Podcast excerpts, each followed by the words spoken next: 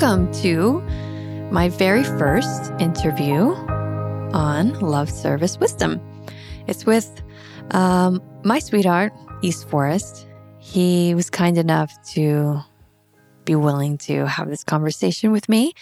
And it was sort of fun for us to get into. Uh, and I think the listeners will like it as well, especially fans of his, because, you know, he's talking a lot about Ram Dass recently and his project with him, and also his Music for Mushrooms project as well. And so, because I've heard those stories and had those conversations many, many, many times, I wanted to talk about something different. So, we begin this conversation talking a little bit about his studio that he's building here at my home in Boise, Idaho. And we talk about that for the first, I don't know, five minutes or so. And then we get into um, just the more deeper conversation about himself as a teacher and the role of a teacher, and then vulnerabilities about being a teacher and our own personal processes and thoughts around that topic. And I feel like it's pretty interesting and goes kind of deep. And like I said, we're both quite vulnerable in the conversation. And uh, yeah, we kind of take it from there. And so perhaps talk about some more philosophical subjects than just the kind of like, what are you doing? How are you doing it? type of things. So this is my first conversation with East Forest, Krishna, as he's also known. Here it is. Enjoy.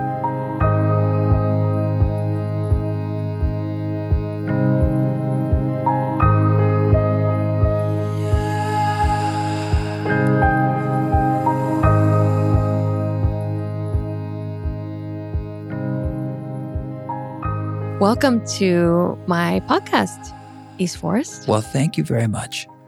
Uh, I appreciate you joining me today. Yeah, I'm where, excited. where are you right now? Um, I'm in a den of iniquity, of teenage love. What does that mean? I'm in Explain your to our listeners. bedroom. That's where I am. We we're in my daughter's bedroom. Slashy, my desk is in here. Don't judge me. It's a small house. We're making yeah, you use probably should put space. the condition that that's also where your office is. It's not like this is just where. Yes, it's the place of inspiration. slash desk, Yeah. bookshelf, corkboard. Yep. Yeah, so thanks for joining me. Yeah, we're here in Boise, Idaho together. And we're doing one of my very first podcasts for Love Service Wisdom. And you've been really generous and supportive in helping me to get started. So we're doing about just kind of a fun test run conversation here.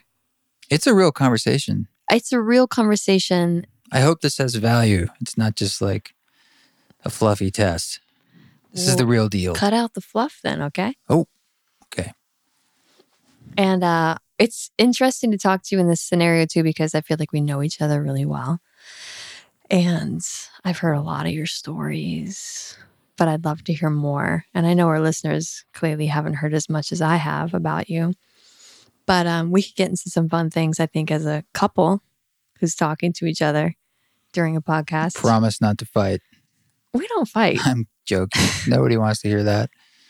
I mean, we could pretend, but it doesn't really happen. How dare you? it does happen. Hold it, buddy. Okay. Yeah. Yeah. We can get into anything you like.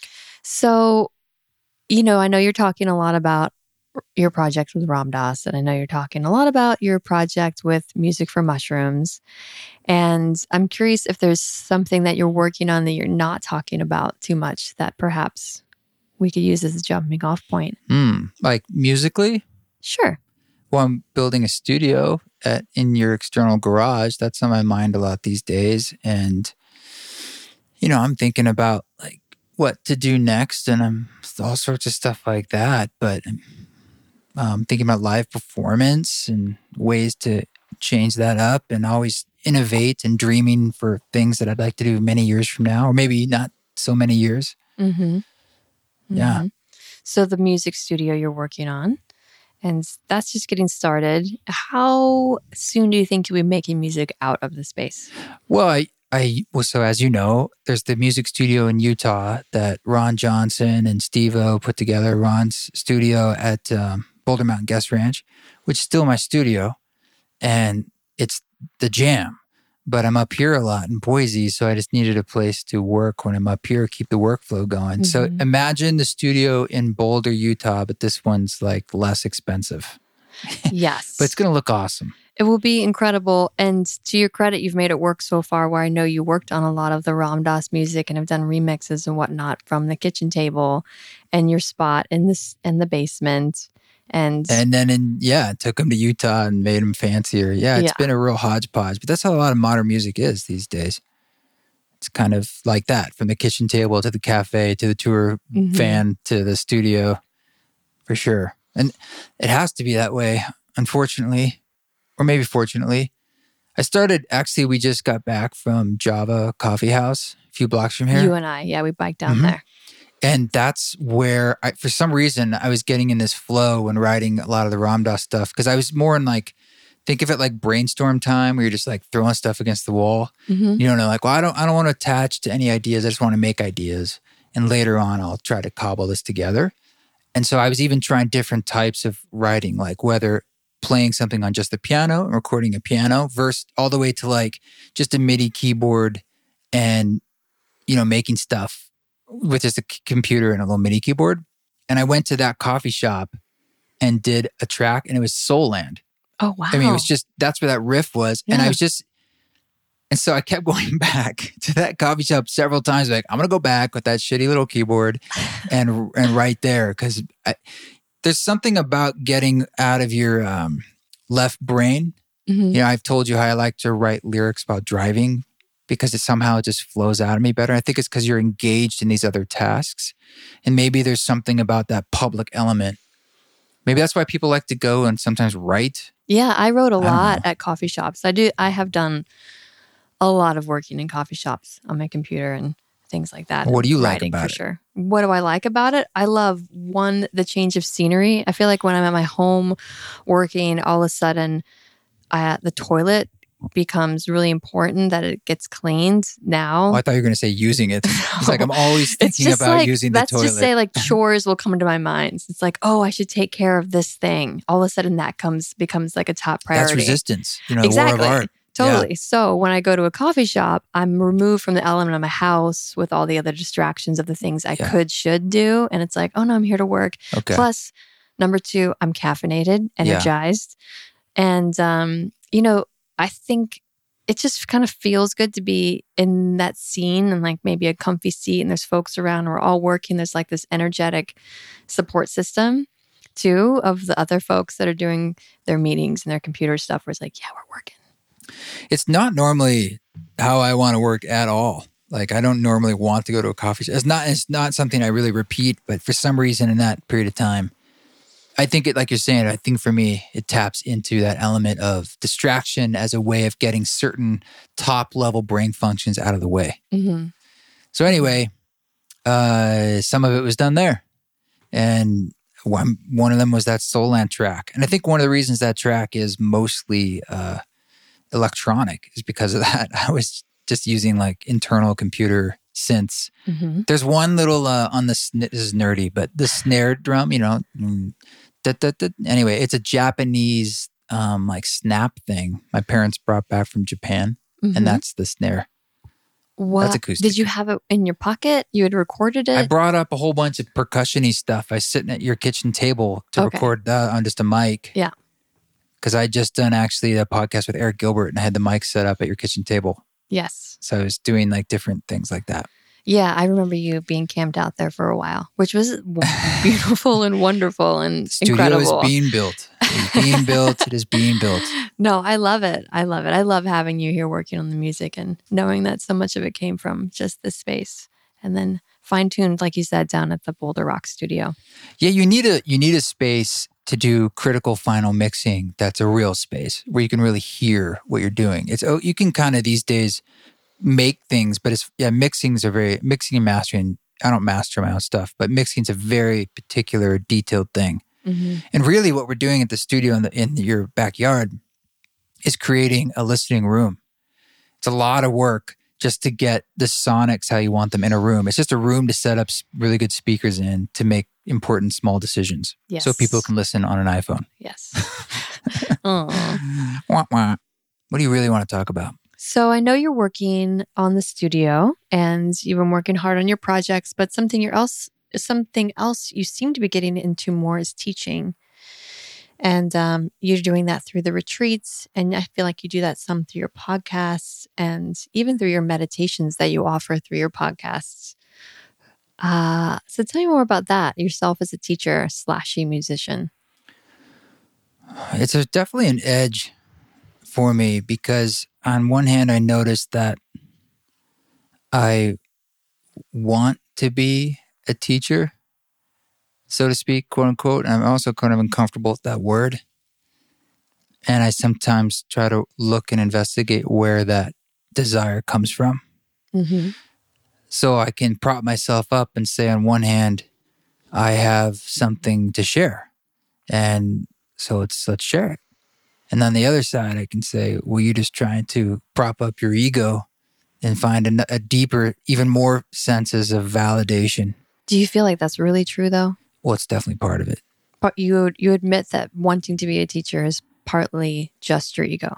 Well, the rabbit hole gets deeper. I mean, in a lot of ways, the skills and the things that you're, or sort of like the makeup of your personality, even the challenging parts perhaps, are sort of this perfect recipe for you to do the work that you do. I often see it that way. And at the same time, like the work that I have to do on that stuff personally, my personal dharma, it, it all fits in perfectly. So in some ways, like for instance, my as a kid too, I liked being the center of attention. You know, I got the class clown award in third grade.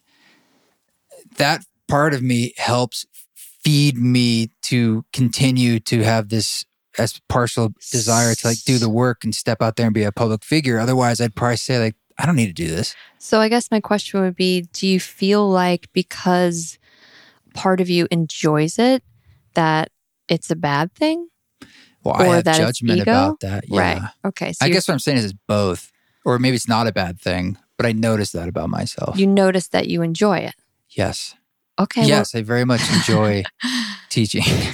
well, wouldn't you say to perhaps like quote unquote your student, you should it could be good to do the things that you love. That that might be a sign that it's actually meant for you.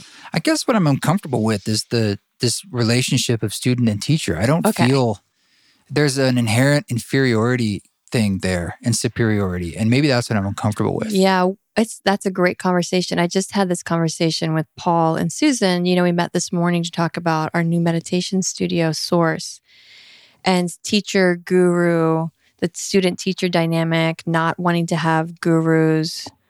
Um, what does Susan say? There's a phrase sage on the stage versus guide on the side as a different way to shift that dynamic of student teacher. And we kind of landed on the word guide versus teacher because I see a guide as like, I think of like when we go down to Boulder and do our retreats, we're looking for guides, you know, to take us out on a hike or go backcountry. Oh, yeah. Yeah.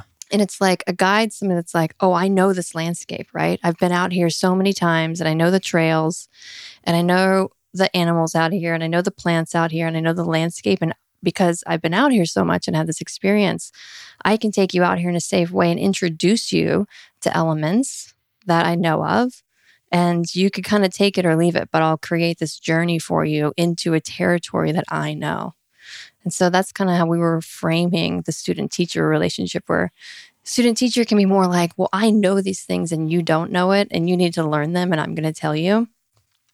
Does that make sense? Yeah, totally. Um, it's, I do like to also add the element of sharing things, I guess, that are from my own experiences. It's kind of like saying, well, hey, you know, this is what, this is what I've learned or this is something that works for me. But, uh, I don't want to be in a total passive role where I'm only um, saying, well, you know, I'm just going to facilitate your own awakening in a sense. I mm-hmm. do like to share my own experience in a sense, but there is a fine line and a dance I notice when doing that of not saying, like, this is the way it is, or this is the thing that I do believe or right. anything really. It's just sort of dancing between dogma and experience. Yeah, which is a really huge point. Again, like with the like the hiking guide, I think it's like, well, this plant actually does have a name, and that's what it, this is what it is. Like Yeah. in the spiritual quote unquote world, this thing or this path does have a name. It's what it's called, or this this whatever is called this, and you experience it in your own way. And so then your experience of the specific thing becomes the important piece. But there are people that know, let's just say, the names of things that you don't know, and so it's helpful to go to them, right? Yeah, particularly for methods and practices. Mhm. I think for myself, I'm often speaking about things that are unknowable and in some ways unspeakable. And that's where I run into a fine line where it's like, um, I'm, I'm always trying to be honest about that with myself. And there's sort of a filter inside me saying, like, uh, I, that's why I like music because Mhm. when I play the music for them, it is uh, a metaphor. Right. It is a representation of the mystery. When we start using words, you have to use the poetry. You have to use ways of dancing around it. Because anytime I say it's this, well, it ain't. True. And it feels like this journey also is one through from the beginner's sense, this like st- the starting out seeker. Like, I want to know and I need to know the landscape so that I can let it all go and feel like I don't know. Because you are going towards a place of unknowing, really. But you have to go through the gateway of trying to know or wanting to know, and then you let all of that go. There was a great. Um, I I was talking to Eric Davis today, Mhm. and this phrase came up that he said that the mystery has no edges, Mm. and I was like, "Yeah, Mm. yeah. I love that I love idea, that. And, and this idea that like you can't find. It's one thing to be like, well, you're never going to find the mystery. It's called the mystery, but then we're like, well, I'll find the edges of the room. There are none. Yeah. That makes me think of David Whyte, the poet, who's often talking about the frontier and getting out to the frontier of existence, which makes me think of like that horizon, the edges, but that it's not actually an edge. Like this, that's always moving in space and time, further away. Yeah. I mean, what I knew, I think if I had to find it, Rada, on the nose of what I like and what I want to do, the desire in me for what I want to do, I like to be inspired. Like, I like listening to people who create a feeling in me. Like when I listen to Charles Eisenstein or Eckhart Tolle or um, Ram Dass, The feeling that they create McKenna. is what? It engenders this feeling of remembering and the infinite in me. Yeah. And that's the thing that I chase in music too. And so that's something that I want to inspire in others when I am quote unquote teaching. hmm And I think the reason I like it is because when I help other people, when I sell them that bill of sale, I feel it too. Yes. Yeah. It's making me think of a conversation I had recently, and I don't know who it was with, but it was around the idea of gurus. Maybe I was reading it actually in the in one of the Maharaji books. But the idea of the guru being somebody that just reminds you of the potential of what's possible. Maybe it was a Ram Dass talk. Anyways, like a guru, because that's the language they were using, is just someone who's saying through their embodied states, there's a different way of being than what you feel now. This is what it was. I was reading Krishna Das's book, and when he was talking about when he met Ram Dass for the first time back in the early 70s, he was like, Oh, this guy gives me hope because of who he is and how he's living. I know now that something else is possible. And I'm inspired, like you're speaking to. Inspiration, yeah. I'm inspired by his being in essence that I can now also feel and live a different way than I have. and that's that's great and i think a big thing i had to accept and understand and it's a bit of self-love is to realize that oh you don't have to be a perfect realized being to inspire others. And we're all we're all we all contain so to speak original sin. We're all just humans. Um, original sin's not the right word. We all we're all humans. We all so it's like yeah, there's the gross and there's the this, and you can yeah, still have you're also somebody who's very um, keyed into walking your talk, and Yeah, so you don't have to be great. perfect. True, because we're human, and not being insincere, like the things that you're saying and Of teaching. yes, yes, yes, yes. Not Really yes, attempting to I live that. absolutely agree. I think what I'm trying to say, and I'm not saying it very well, is that you can embody in someone else what they need, and you're sensing intuitively they need to be witnessed. Tell me more personal experience about that. How do you really feel? Um, what? Like when, like I'm East Forest, when I'm teaching, when I'm wanting to teach, sometimes I feel this way, but I'm talking about these other ways of being. I don't understand. Wait. Like the self doubt piece, right? You're talking that you might have self doubt around being a teacher. And the way that you got around it is like, oh, I don't have to actually be perfect, right? And so it could be sometimes I feel really depressed and upset and angry. But despite having those internal modes flash through me in my own shadow, I know I can still be a source of inspiration for people.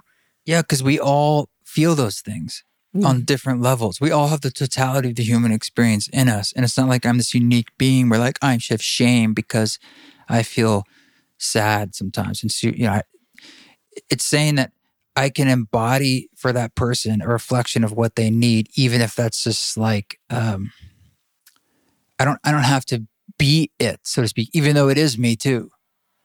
Be what? In that moment, like if they i'm sensing you sense you know with someone i think what they need is a sense of security and being heard.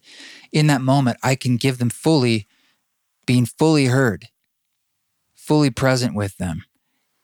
And i don't have to be some realized being to do that. We are the realized beings. It's like all it takes is like dropping all this conditions about like well i need to do this or i need to do this degree or i need to meditate more before i really i'm that guy. It's like just be it for a 2nd mm-hmm. and give it to them yeah, I would say that that's probably one of your personal greatest assets is the ability for you to harness your presence and give it to others in this like direct download beam sort of way with like wrapped in like so much kindness and gentleness and sweetness because you do it to me all of the time. Like whenever i'm needing like whenever i'm in a state where it's like i'm a little out of alignment or slightly frayed in some way and you sense that, you're like, hey, babe, boom.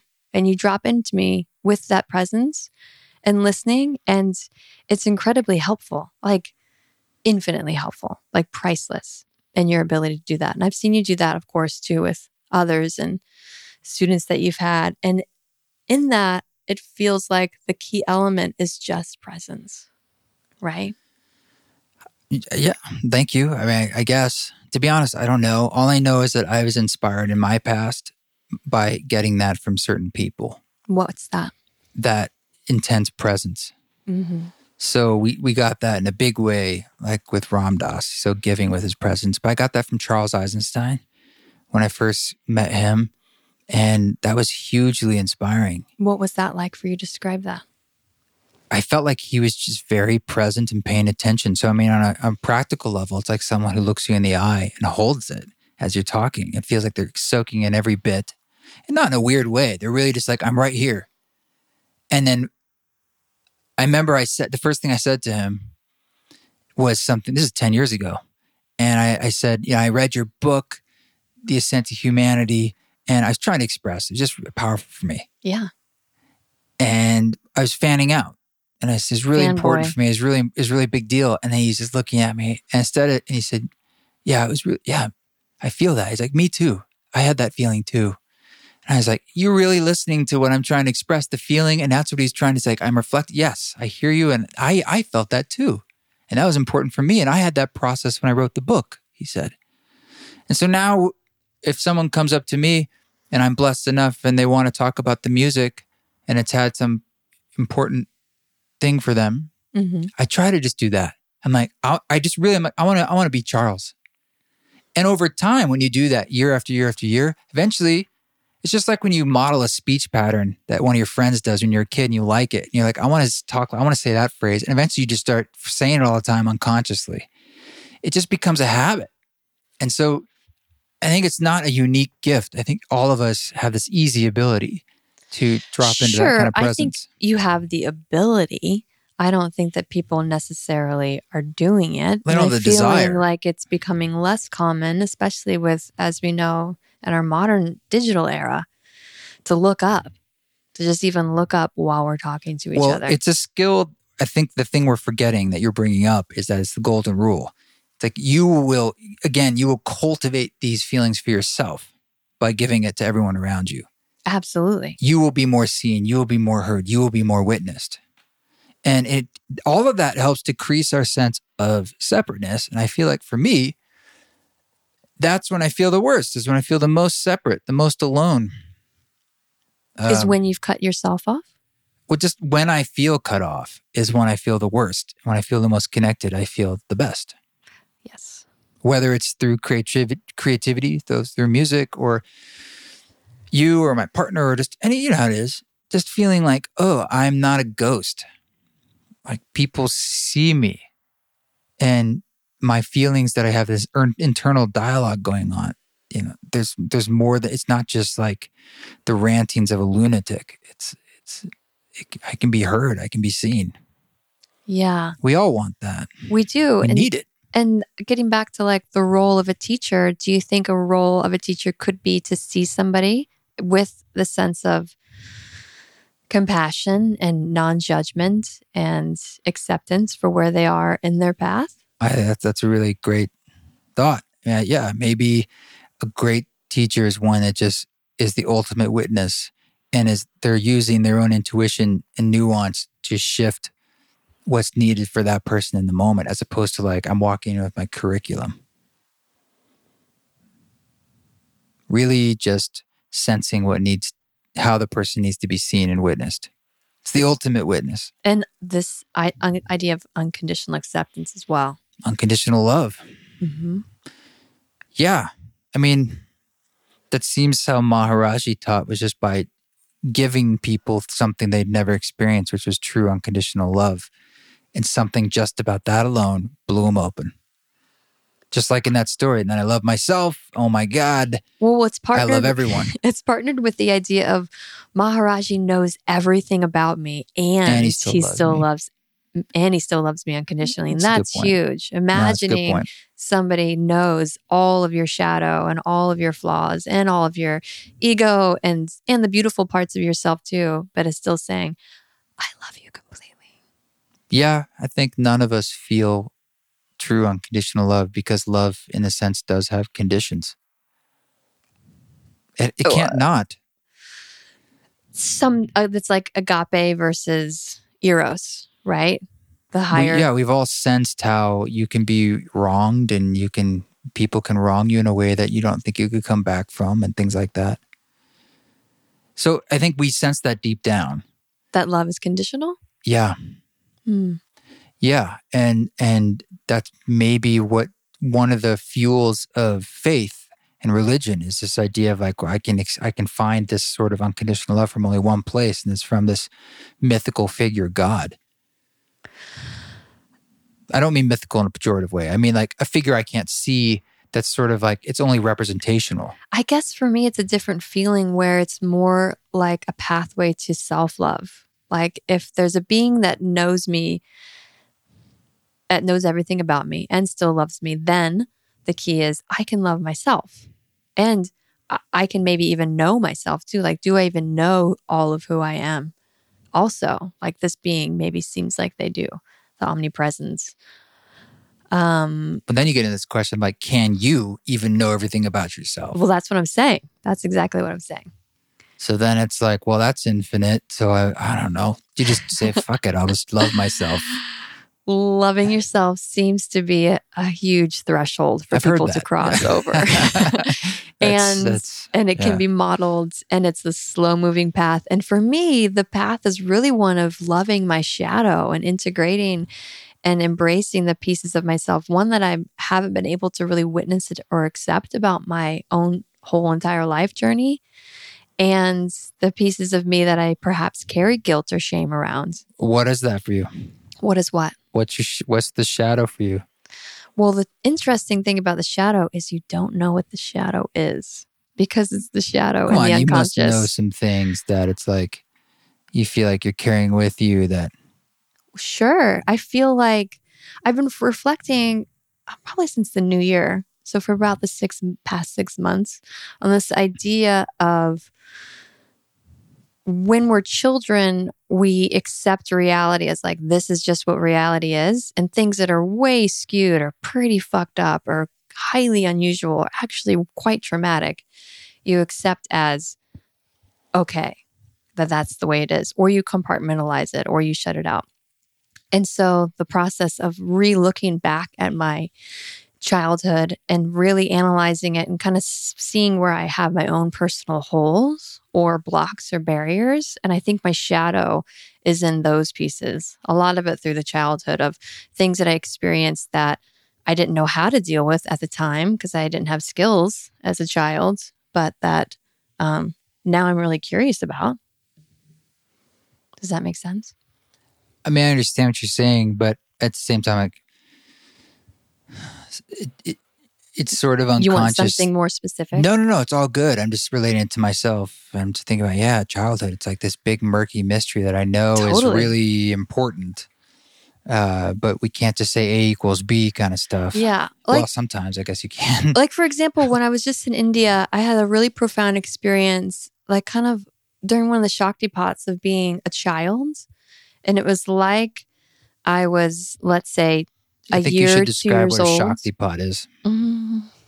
well, I, I, wouldn't know unless a you told me. Shaktipat, okay. A Shaktipat is an energetic transmission. This type was uh, internally generated, though the field was externally created for the awakening of prana in the body, Kundalini prana, you could say, and then allowing prana, life force energy, to take whatever form it desires or it's kind of being invoked to move into, whether that's vocal or physical, or for me, it was kind of like mental, these memories that were coming. Right. And so I was having this flood of memories of when I was a year or two old.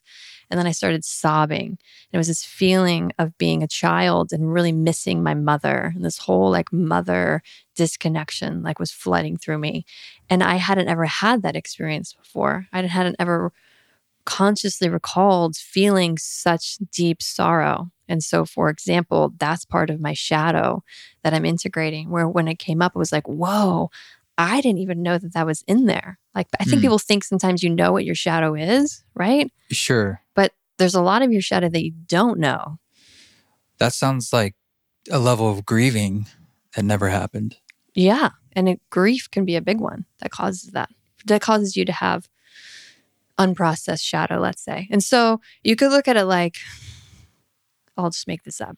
Like it's all energy, right? Like in that moment when I was a year or two old and I was having that moment of missing my mother, the energy wasn't expressed. And so the energy stayed with me even as I grew. And so having the Shaktipat where the pranic was prana was releasing, was just reliving it to transmute it. And that's the integration process of like, okay, now I lived it and felt it fully. And then it's been released. Mm, but yeah, sounds healthy. I guess. And then, but what the question it brings up for me too is like, where, what else is in there? What else Infinite. is in there? Totally. Past and life. Exactly. Gunk. Yeah. And so talking in tongues. And, yeah. I also had this thought the other day. I feel like I've been a lot more sensitive, like, um, sensitive to my own level of internal pain and my own level of internal emotional or physical? Yeah, emotional, emotional pain. Mm. And I feel like I've recently become more sensitive to the level of global pain too. And so my thought was, I it was like, oh, I felt like I've been on this process of awakening for like, you know, 20 years. But I feel like I'm now finally really starting to awaken through this process of really feeling my own internal pain. It just sounds to me like another peeling of the onion. Yes, that's true. Like it's just this is the layer. So this, this is the, now. This is the body layer, the energetic layer that I'm in now. Mm-hmm. I'm just noting that I don't think I've been quite this deep in it mm. before. You couldn't have been, right?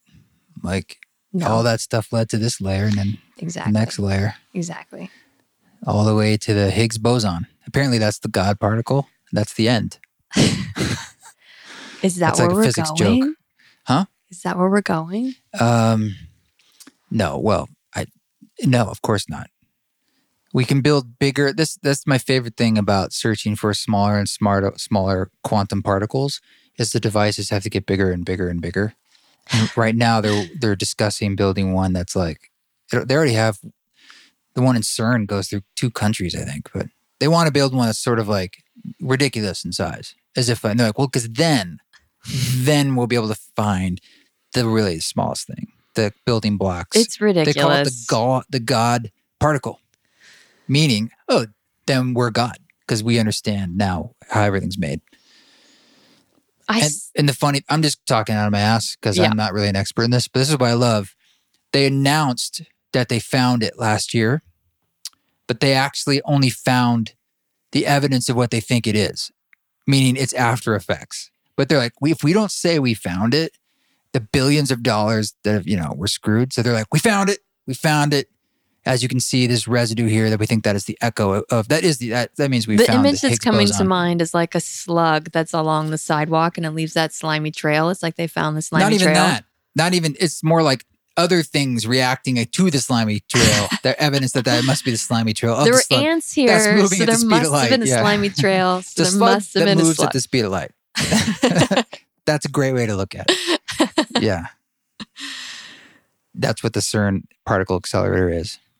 Okay. Anyway, um, yeah. So we, we can wrap up this discussion about teachers and stuff, but um, I, I think I'm just uncomfortable with that word because I don't feel like we need this model. We need people to teach us stuff they know, like skills. I think that's perfect in paths and, like you said, methodologies. That makes a lot of sense. Like if you're a black belt, you've got techniques to teach. If you're a carpenter, you have teach to teach the person who wants to be a carpenter.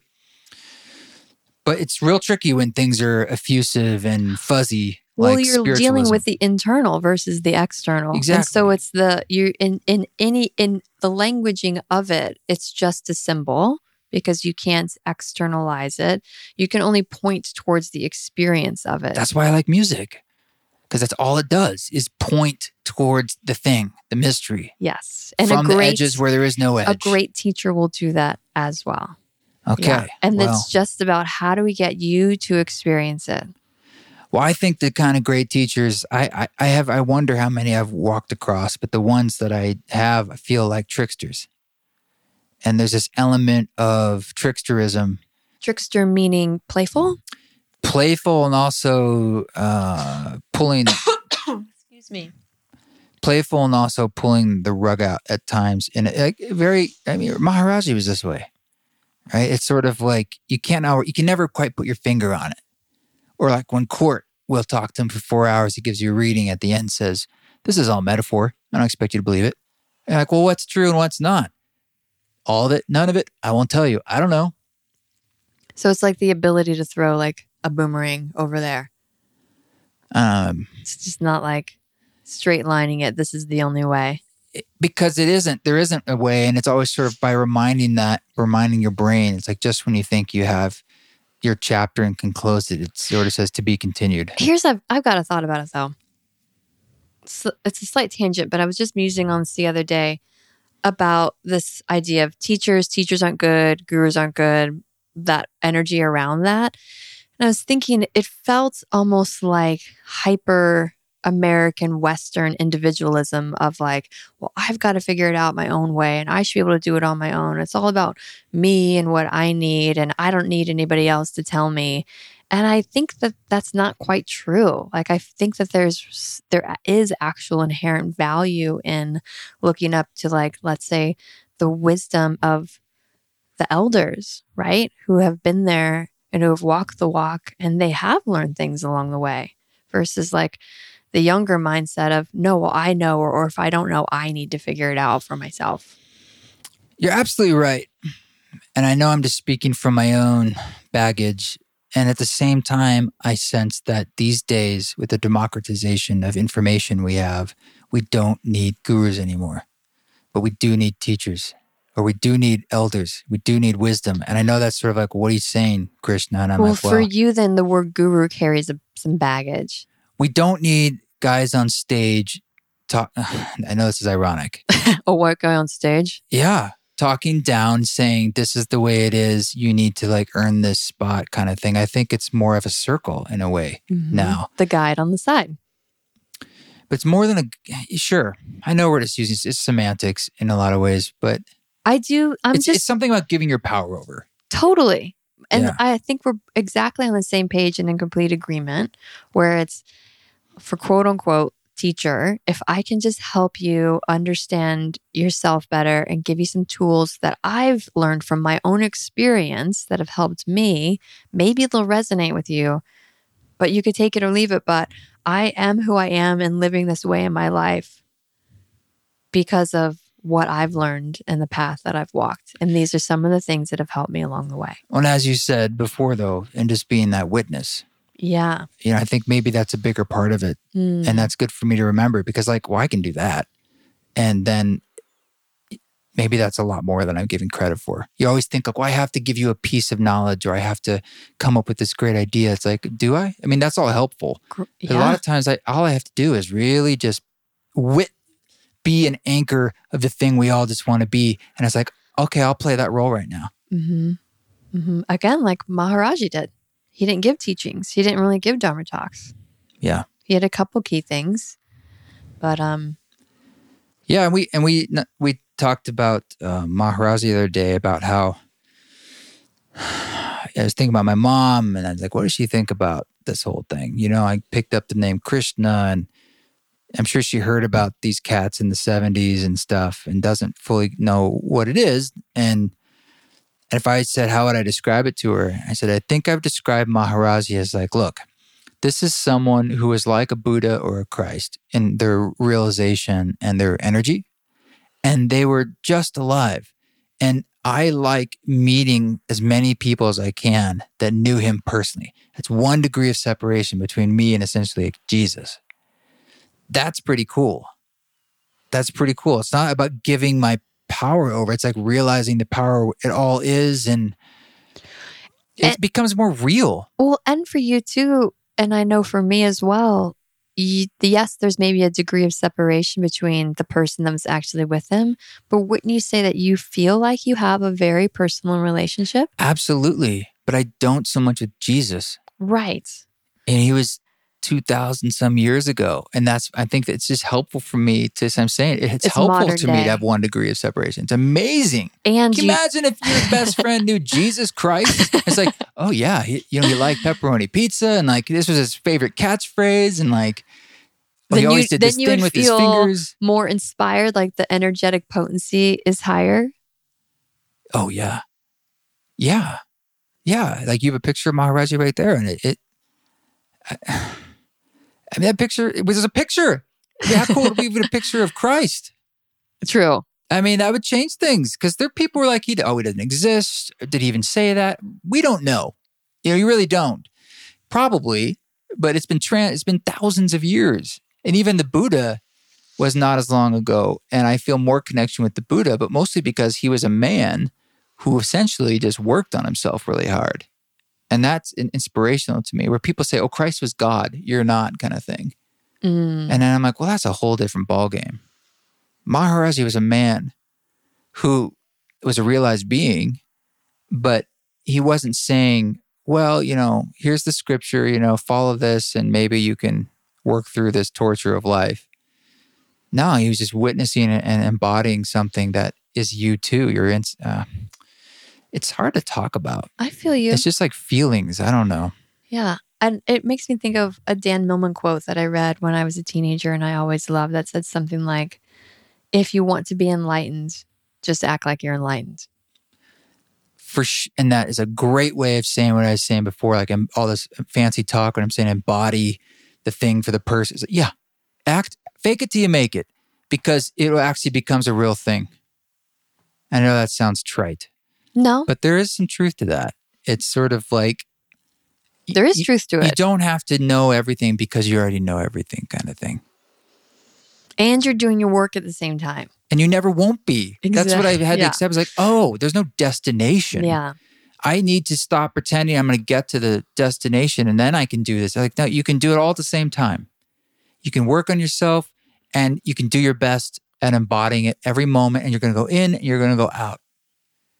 That is the trip in, out, in, out, in, out. Remembering, forgetting. Going to sleep, waking up. I mean, it's embedded into our existence so much so that we, we can't even see what's right in front of our face. down to the physics and the math. It's all one or zero, right? Our entire internet system based off of one and zero. And so Hmm. it's sort of it's sort of like the playing board that we're on. It's actually quite obvious in a way. It's like, no, that's the operating system. So if you can accept that, quit fighting against it. I read something today too. Uh, I don't know, maybe it was some kind of meme, but it's it's a deep spiritual teaching where it's like the simple is the spiritual, or the simple is the truth. Like Yeah. the simpler it is, the more closer to truth it is. Yes. That's like Truth Lo- with a Lo- capital Lauren T. Roche when I was like talking about meditation being when you're washing the dishes, or Yeah. you know, the I mean, That's what the- Buddhists say, Same kind of idea. Oh, he said that. There's a great Buddhist phrase. It's like, what do Oh. you do after you're enlightened? You sweep the floor After I love that. and you wash the After. dishes. you do the same things you always did. This whole idea of like you get enlightened and then it's like part two. It's like just seems like a whole hubbubaloo baloney to me. There's just moments, higher moments of realization, and then we forget. Exactly. then- I mean, haven't you felt? I mean, I feel like we, that's the thing is we, we all experience enlightenment. We've experienced it many Yeah. times before. Yeah. I mean, Yeah. almost on the crude level, an orgasm is a moment of pure consciousness. Yeah. if it's a good one, You can think of it too like illumination, like those aha moments where you're like, oh, it's just that moment of space. yes. Yeah, and I would feel that when I was hiking, and I would hear a certain sound, and I'd have a few seconds of just floating of like, whoa, and everything would just stop. And that's what I wanted to bring back because I wanted, I was excited about that feeling, and I wanted to share it with others. And I noticed something in that sound helped transmit that same feeling. hmm That's what I love about music too, because it can I would do that. say that that's, I mean, as a yoga teacher, that's the motivating factor for yoga teachers is the feeling that they have on their mat. Then it's the similar, I want to share this. I want to help others to feel this way. Power yoga too. Power yoga? Oh, you mean also power yoga? Yeah, the other forms of yoga. that, I thought you meant like level two. Um, I can't make comments on that because I don't know from that point of view, but I know from my personal practice with yoga, it's very much of creating that sense of spaciousness, Yeah. pause. you embody that wonderfully, Thank for you. sure. But I think, again, I think that that, like on your yoga mat, the experience of Shavasana, your first Shavasana, your first corpse pose, when people go into that, it might be one of the first times in their whole life that they felt so calm and so still and so present. It's really earth shattering. It can be. Right. Is it, would you say it's true that um, this kind of hit me when I first started doing a little yoga was that the entire class was to get us ready to be the most receptive in Shavasana. Yes. And then I was like, oh, Yes. this whole thing is a metaphor. All of our practice, quote unquote, is to prepare for the final Shavasana, Yes. which is called, it's not, they're not even hiding it, corpse pose. Yes. We're preparing for death. But You're not hiding it. What didn't you say? It's all in front of her face. So why why is that? Why why is it? I mean, is it because they see it like some Buddhist things where it's like you need to do a certain practice Well, let's go back. It's Is there an it's- opportunity there? it's about energy, right? And so in our regular daily life, we have energy blocks in our in our being, in our in our system. So the postures help us to free up blocked energy, right? So energy starts to free flow when I deeply stretch my hip. Energy is getting freed from my hip that was stuck and blocked. And then that's happening my whole system as I move through different poses. Then when I lie on the ground and I consciously relax my muscles, this energy that was just brought to the surface now reorganizes itself through my body, through the relaxed muscles, so that I become, it's like fine tuning the radio dial where I was like staticky and off frequency when I came into the practice. And then when I move things around and rest and realign, now I'm connected. My channel is clear. My mind is clear. The word yoga means union. So it's mind, body, heart, soul union all coming into alignment. Basically, it's a meditation. You free up and get your body feeling good so that you're able to drop into the meditative state through a calm mind. And your body feels peaceful enough that it's not screaming at you. Like if I try to sit and meditate and my hips and my knees and my back are bothering me, it's hard for my mind to focus. So I can I get my body right so that now that's not a, a concern and my mind can go into the deeper interior spaces. Right. I believe you. I could If talk about that forever. I had a practice that you was do have a practice. more regular. Oh. Well, I know a place you could take classes. I think I have a lifetime pass. Well, currently you do. Oh, okay. Well, it's conditional. See, I told you. Yeah. I would love for you to take more yoga classes. Thank you. Noted. I will. I, But I mean, there's lots of that's just a practice, right? There's lots of ways that you can do that. You get that when you're running, perhaps. Yeah, somewhat. Yeah. Hiking. I mean, different ways, just different ways, different flavors. Mm-hmm. Obviously, again, music. Um, I like to work out. I just sometimes yoga is it's good for me, and sometimes I like the classes nice and short and approachable. Yes, So it, sometimes that's a barrier for me. that it's too long and it's not approachable. Yeah, it's too hard and it's too long. So it's just. I mean, I could just fight through See, it. I've been practicing for like 20 years, and when I take a class, I always have this moment in class, usually almost every class, where I'm like, "Ugh, when is this gonna end?" No, you don't. Yes, I do. Yes, you I told do. me it's like bliss, bliss, bliss. It is, but internally, there's a moment where I'm like, grrr, I don't why. See, I feel that like 15 minutes in, I'm like, we cool? This is good. We're gonna wrap this up. I'm telling you this because I think everybody feels this way. Mm. But it's like with that barrier when you tell me when we're running, you're like, gotta break through the Yeah, wall, babe. yeah. Just keep going. then it's easier. So this happens on your yoga mat. Well, look, I do know that after the class, almost always, I have that yoga glow. So I know it's helpful and it's doing things that are helpful.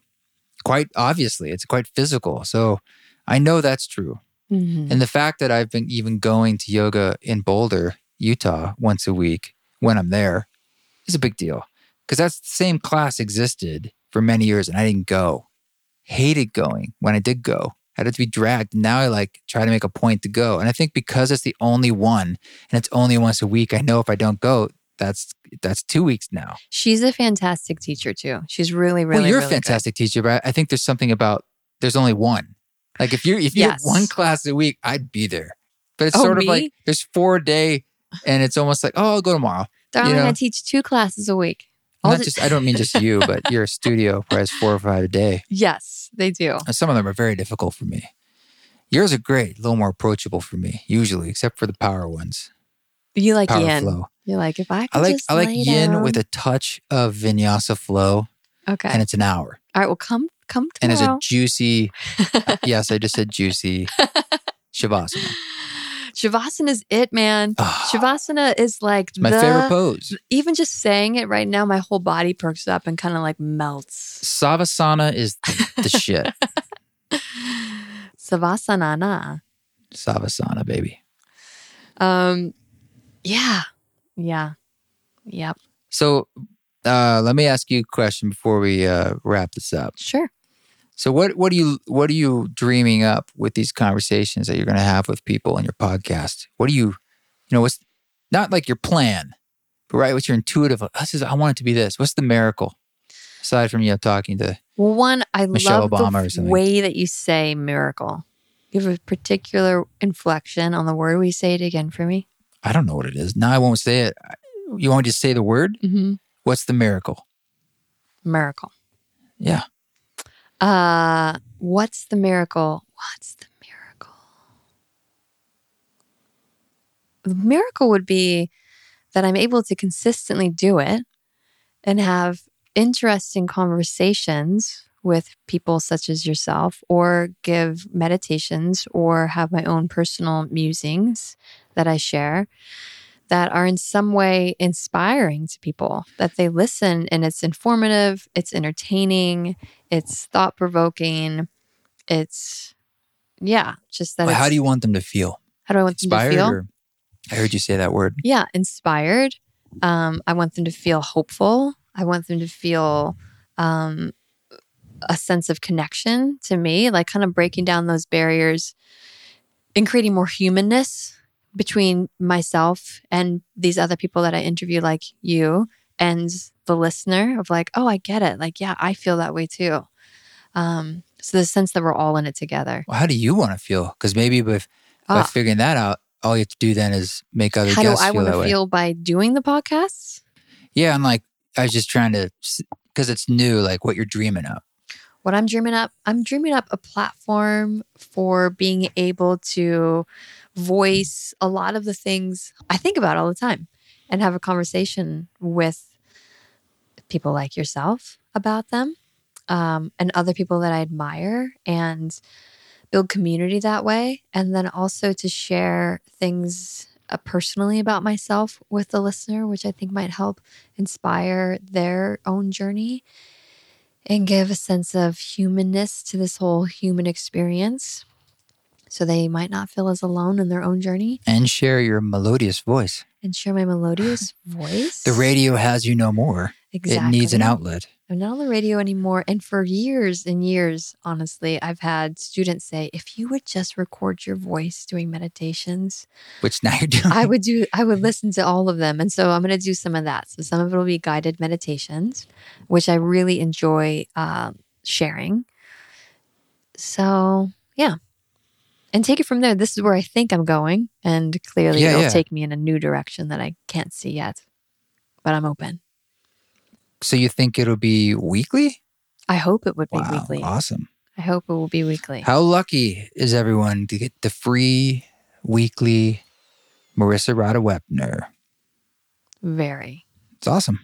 Well, I wish you much good fortune, and I will help you on the audio side. You're amazing. You're very generous. I appreciate you immensely. You got it. And uh, you've got your own podcast. What do you get out of your podcast personally? So much money. It's Oh, really? crazy. The Oh pennies are rolling in. Oh, it's I'm totally rich. Super rich. That's that was the weird byproduct from that podcast was the amount of money coming in.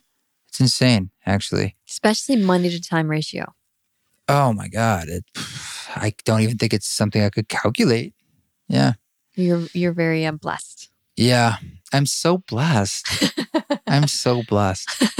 Yeah, that's really what I get out of it is just feeling so blessed. Slash money. S- Oh, um, well, I'm blessed through the money. Yeah. Yeah. Yeah. I don't know what else to say. I, what do I like about the podcast? I like two things.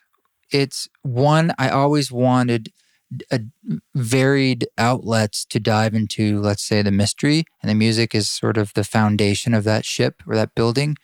And this was another it's a very it's all about words and audio and talking so it's a different flavor and a different mechanism to use to explore that and one of the wonderful byproducts is i wanted to do it through conversation with others primarily and so now i get to like well not only are we going digging into that but i get to do it with all these other people and a lot of them i don't know that well and so it's a wonderful opportunity to get to know somebody you often don't realize what a gift it is to just sit down for an hour or so with someone and mostly listen.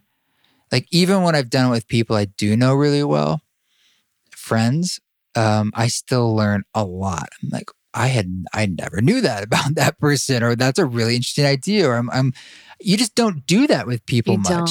You and don't. you think, oh, you're like, oh, we hang out all the time, or I've known you for ten years. I'm like, have I ever sat down with this person and just witnessed and really, really just really, I'm just going to listen and really probe and give all my energy into like them. Feels like an invitation to go deep. And if I recall correctly, you started it with the intention to interview people who you thought were living life. Out of the box, I Out think is how I put it. Yeah, and it's it's it's I wouldn't say it's morphed, but that it's not like that's a litmus test. Like I have to judge someone and say you're outside the box. But I, I typically find those people interesting, and so now it's it's really less. I was actually just thinking about today of just changing the description because I'm like, well, it's not so limited. It's more just like I thought I couldn't just say, hey, I'm talking to people and we're exploring whatever comes up. Uh, I thought I had to define it more to make Yeah. it a little more attractive. But at the end of the day, I, I the, the things I don't want walking into a conversation is a plan. You know, I might have a few check marks of like basic things, do my research a bit, but it's like I, I want to flow with it and I want it to feel authentic and I want it to feel at best a conversation, which is easier to do like this when we were in person. When you do them and the person is remote, it's a little harder, as we all know, of like talking on a phone or something. And that's kind of its own thing. but it's still it's still awesome. It's still a great way to connect with people. I, that's the part that's blown me away the most. It, you you will by doing you will get to know people better, become connected to them. I'm very them. excited for that aspect too. I am. It's a real gift, actually. I'm thinking about your podcast as well and the 10 laws aspect that you used to ask people, Yeah. what are the 10 laws or what were the laws that you Yeah. live by that help keep sometimes when I your. Yeah. ship sailing straight? Court Johnson, I- respect. Shout out to BCJ. CJ. Can I ask you that question? Oh boy. So well, you, I think you need a little more preamble. Uh, okay. So the 10 laws are things such as It's the hunter gatherer's code of 10. My friend Court Johnson uses this in his life as like, hey, if I have these things covered, then the rest of the stuff is probably okay. always see the dangers first, Oh boy, here we go. Always ah. see the dangers first. Always protect your feet. always, be know- ready for cold, always, be ready, for heat. Always know where Master good the water skills or source- necessary. No, hold on. Always be know where good water or source is. Always master the skills necessary. Always rest whenever you can. Well, always disallow order. foolishness. I didn't know there was an order. Did I get 10? Yeah, you, you didn't. But there's also um, always master the skills necessary. Always get the job done. Yes. Yeah. Mhm. Always disallow foolish, foolishness. Mhm. Always rest whenever you can. So those are his. We got them all in 10 order. laws. Yeah, yeah, yeah. I don't feel like they need to be in order. They're Well, not you know ranked. Court, And he does each one to a different Okay, finger. you're right. You know? And so like if this ring finger on his left hand is like sore, it's like It an indication something. that particular law number four. hmm It's a muscle testing thing. Court is a mystic and uh, one of my most favorite beings on the planet. Thank you for introducing me to him. Oh yeah, man. I love I love our time with him. Um, so that's his. Yeah. And if you had a few, what would yours be? well, I've adopted some of those. Yes. Um, definitely always disallow foolishness is one of my favorites because when I'm around people being foolish or so forth, it's my way of saying like it's my job to like get away from this. This is- Foolish as defined as well, it can be a lot of things. Um, being an idiot, uh, being a jackass, being disrespectful, being loose with their energy. Could be a lot of things, but it's kind of this general foolishness. so always disallow foolishness for you. You don't want to be around jackasses. And well, I don't want to be a jackass. Okay. So yeah, it's like that helps. It's like who you surround yourself with. Yeah. um, my other ones, um, you know, it's funny. I've never like written things down and made them into sort of immutable sentences, but I think it has something to do with um, definitely getting the job done. Like I see a lot of the stuff I do as little bricks. Like every day, it's a little brick. So it might just be a half an hour, whether it's a practice or I'm mostly speaking about creative things like working on a record or or any of these things. And they're all little bricks as opposed to I'm going to work on this for 14 hours today and I'll do that for a month straight and then burn out. That's not me. I'm like the consistency and that discipline, but not being overdone about it. Like I, I like having a balanced day Mhm. in life. Like we have dinner and then we relax after that. That's to me almost more respectable and it's about the long game.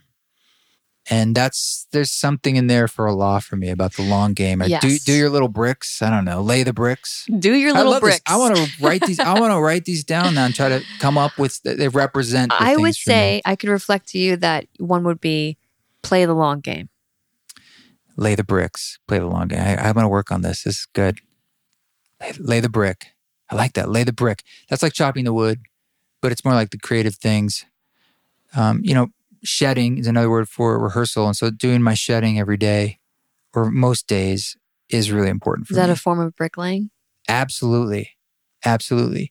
There's there's other things that can be bricklaying inside this whole music business. It might be more mundane, like creating the newsletter or, you know, whatever. It might not just be music creation. Right. Um, and that's what you can get lost in. Is What about like a- thing? Another like overarching life. Tell the truth. Okay. And that's that's been a tough one for me. And it's more recent and more like deeper and deeper nuance to that, like what that means. It's not so simple. Well, I should say it's very simple, but it's not always so clear. Like tell the truth t- i- inside my head to myself, but in what Yes. where ways am I not? How am I lying to myself? And like, Do you feel like is you there do? a truth question? You know, quote unquote, so to speak. That's, do you feel like you do lie to yourself? Do you catch yourself like, oh, sure. I mean, quite- I try to do it less and less. I mean, I just try to be honest. It's more actually about like telling the truth is something to do with self compassion. Like you were saying before about self love. Mm, because they're in some ways they're all these are all those words dancing around my head. So it's more about a feeling of like just let it go. Mhm. all of it. And just accept and love. And that's sort of telling the truth in a way. The truth is just pure love. The truth is, you're perfect already. You are you are good enough. You are smart enough lovable. and doggone it. You are lovable, just like you are.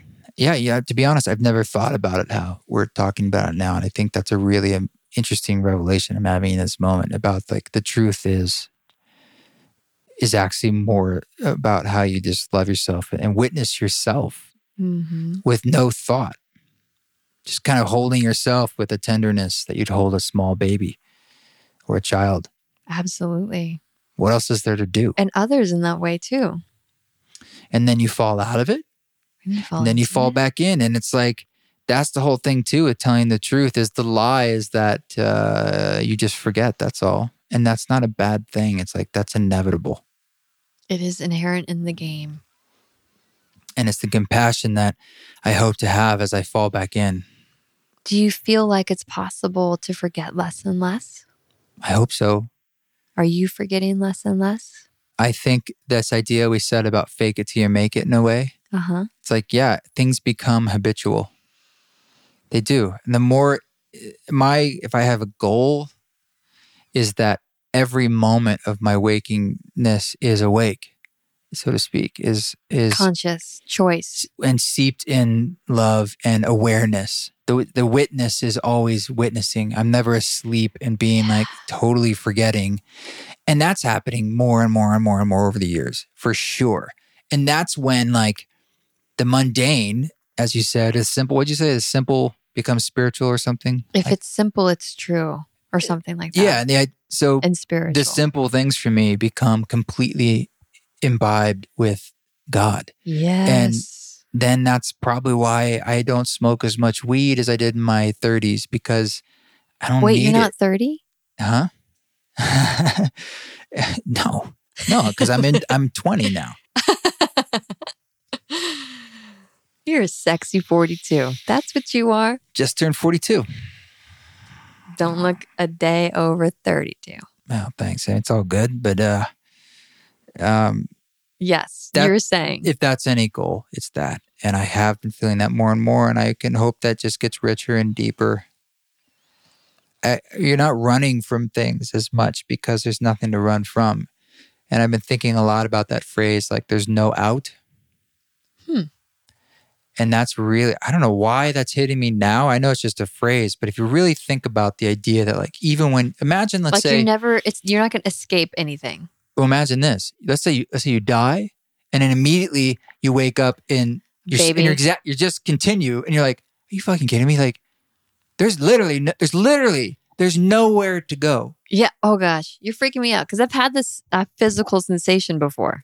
And then you think, "Oh my god!" Like, then why wouldn't I try to reduce my suffering and peel back all these layers? Because that's the only game in town, and me not doing it is the suffering. Yes.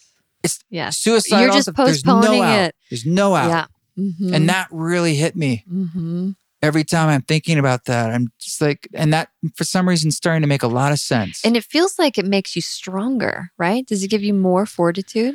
And it makes me a little scared because of the the the sterility of the realization. I I guess I feel it's, stronger in it's it. so true. Like there's nothing to argue with. There's not someone's judgment. It's like, what if that's the that's I feel it. I'm like, oh, that's the way it is. Holy shit. I kind of like you sensed that before, but really feeling it and holding the truth of that is like, oh my God. Somehow it inspires me to be to get busy and to like inspires me to be bigger, yeah, and just be like, well, just do it, so to Ex- speak. yeah. Just don't worry, and the worry Mhm. part's it's pointless. The other piece to it too that I sense is when you do that, then you're creating this field personal fields. And so this personal field of you that's in alignment gets bigger. So as you're interacting with others in the world, it's more your field that's creating the experience versus being at the um, whim of other people's fields and energies. Does that make sense? Yeah, it does make sense. I think. I mean, I hear what you're saying. It's great. It's this idea of, and uh, then it, let's say it's in alignment with this feeling of positivity, compassion, self love, connection. Then you're giving that to others just by your presence.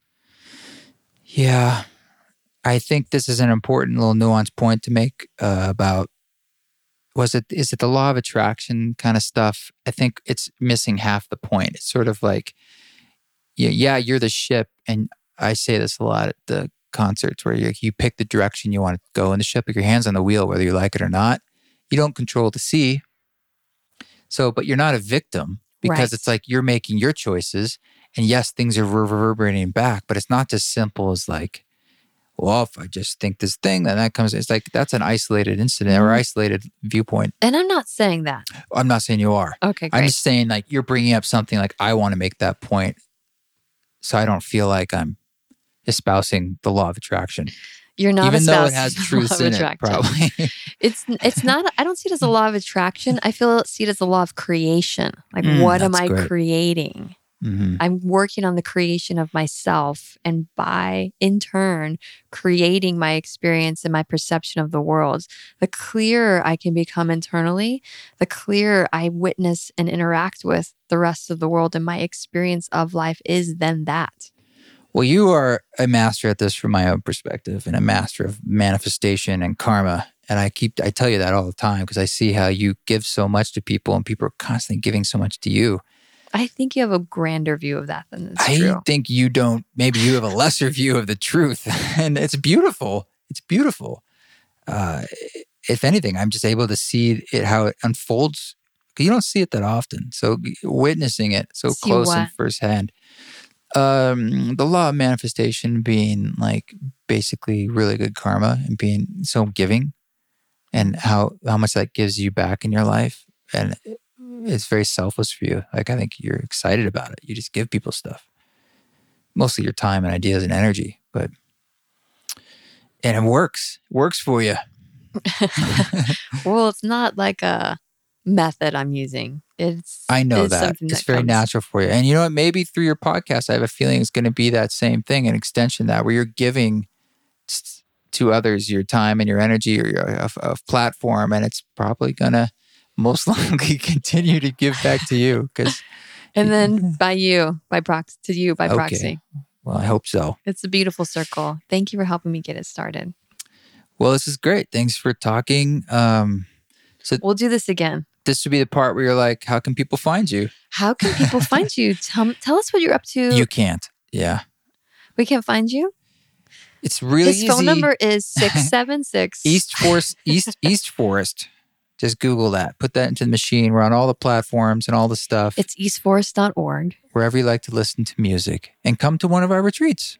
Yeah, we have a retreat coming up in Boulder, Utah uh, at the end of September. And we'll have another one at Esalen in And if you're listening to this in the future, there's probably more. God willing, and that the earth is still spinning. Peace out.